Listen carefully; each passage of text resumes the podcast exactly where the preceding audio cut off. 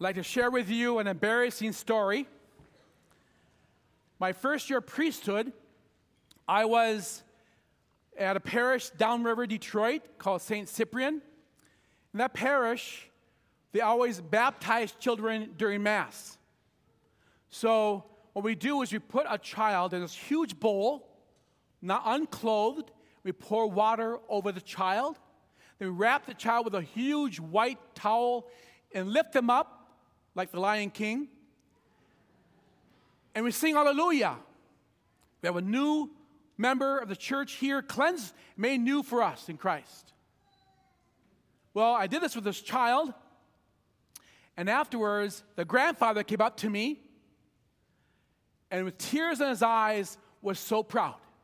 Thank you so much for sharing to everyone that I have a God, I have a grandson. So what do you mean? Everyone knew he wasn't a granddaughter. He was a grandson. The towel didn't go all the way around.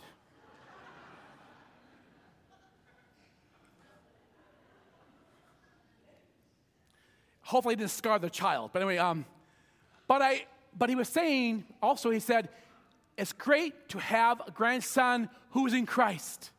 He was just so happy that everyone knew he was a grandson, but who's who was in Christ. He was so happy.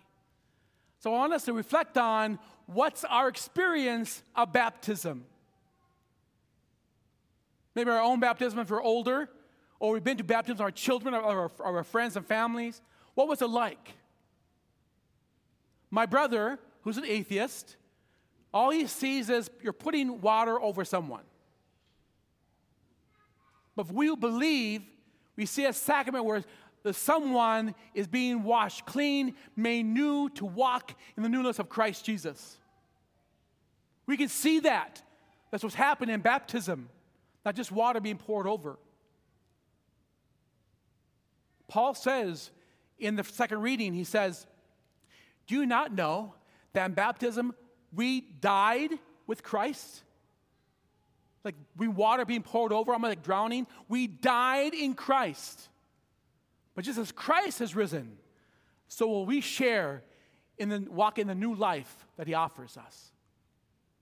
So in baptism, we've died. Matter, I always tell people, when people die, they say, oh, they entered eternal life on this day. No, they entered eternal life in baptism. That was the new life that began already in baptism, this new life, this eternal life. But it is a time for us to recognize it's not the one moment. In other words, I'm baptized, I'm, I'm made new, that's good enough. It is a lifelong process of living this new life, of growing in this new life, of being like Christ in this new life. It's not a one-moment thing. Some people ask, are you saved? Do you say, Jesus Christ, my Lord and Savior, you're done. It's a it's an everyday experience of growing closer and walking the way of this new life in Christ. Jesus invites us today. Because it's a new life in Christ, he invites us to love him above all. Above our parents, above our children, even above ourselves. In other words, Christ is saying, make, make me, oh, fall in love with me. How do I make Christ the one whom I really love above all? Think about how, how you fell in love with the person you're with, especially your, your spouse or friend. How you fell in love with your children. How, how do you do that? Christ is saying, that's the kind of love you're called to have with me. That great love that we're called to have. To make Christ, uh, make me Christ uh, this lover in our lives, it really demands, as Jesus says, to give all. Not a little bit, but give her all. Now, I know my fa- my mother and father, they give a lot for their children. They give a lot for the sixteen children they have. They're always giving, giving, giving. Jesus is saying the same thing. Give, give to me everything. Not just a little bit, but everything. And it's not easy to do that. It's easy to look more at ourselves and then, oh, I'll, I'll give a little bit to you, Lord. Just don't, don't ask me anymore. There's a great um, a, a theologian, but also a, a pastor. He was a, a Lutheran pastor in Germany. And uh, his name is Dietrich Bonhoeffer. His last two, last two years of his life, he was in prison because he spoke out against Hitler. And he speaks, he spoke about and he wrote about cheap grace. You know, people who say, well, I follow Christ, but don't push it any further. I believe in him, but don't push it any further. He's saying that's cheap grace. Yeah, we have grace. We, come, we gather for Mass. This grace, this is marvelous. But where, what's it, how is it changing our life? How are we making a change in others' lives? How are we really living this life, this new life in Christ? Not just saying we live in it. Not just saying we believe. That's all cheap, he says.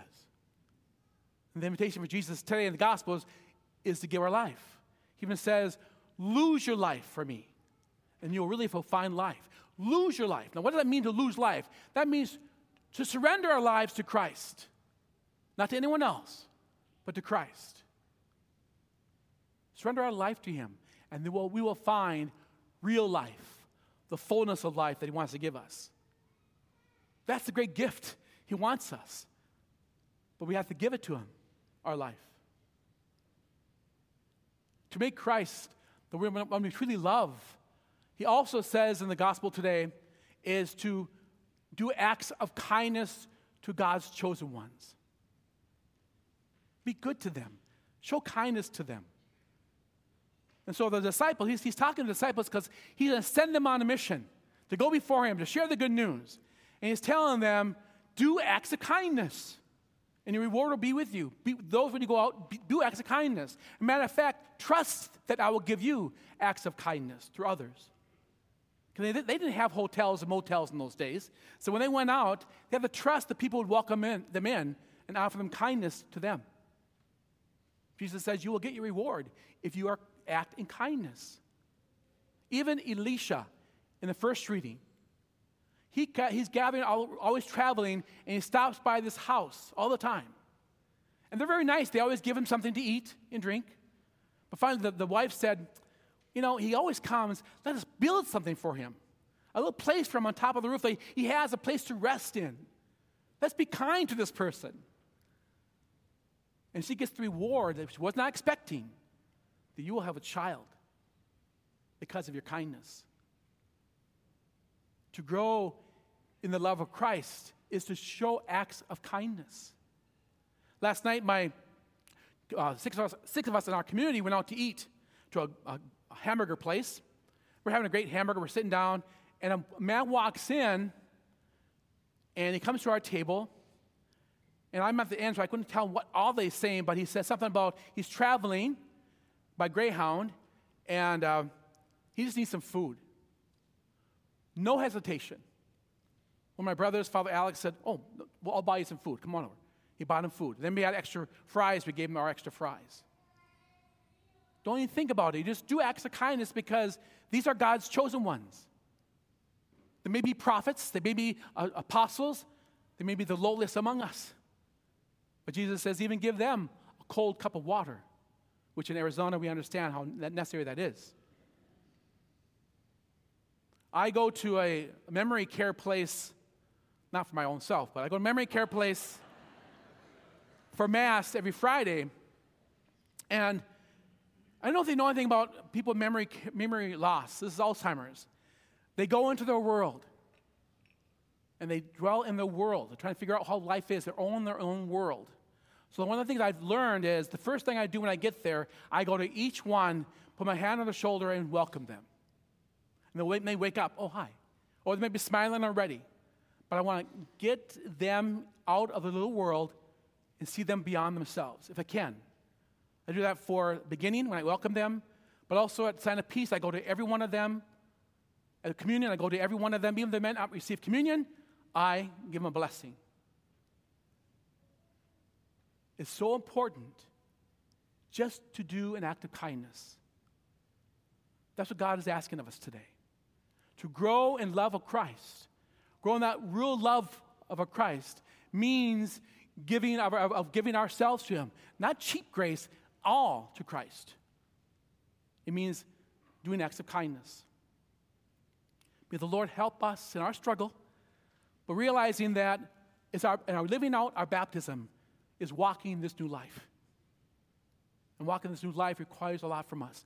But God's grace is with us, not cheap grace. God's grace is with us. And that's where we give thanks today, so we can truly be his disciples, baptized in Christ.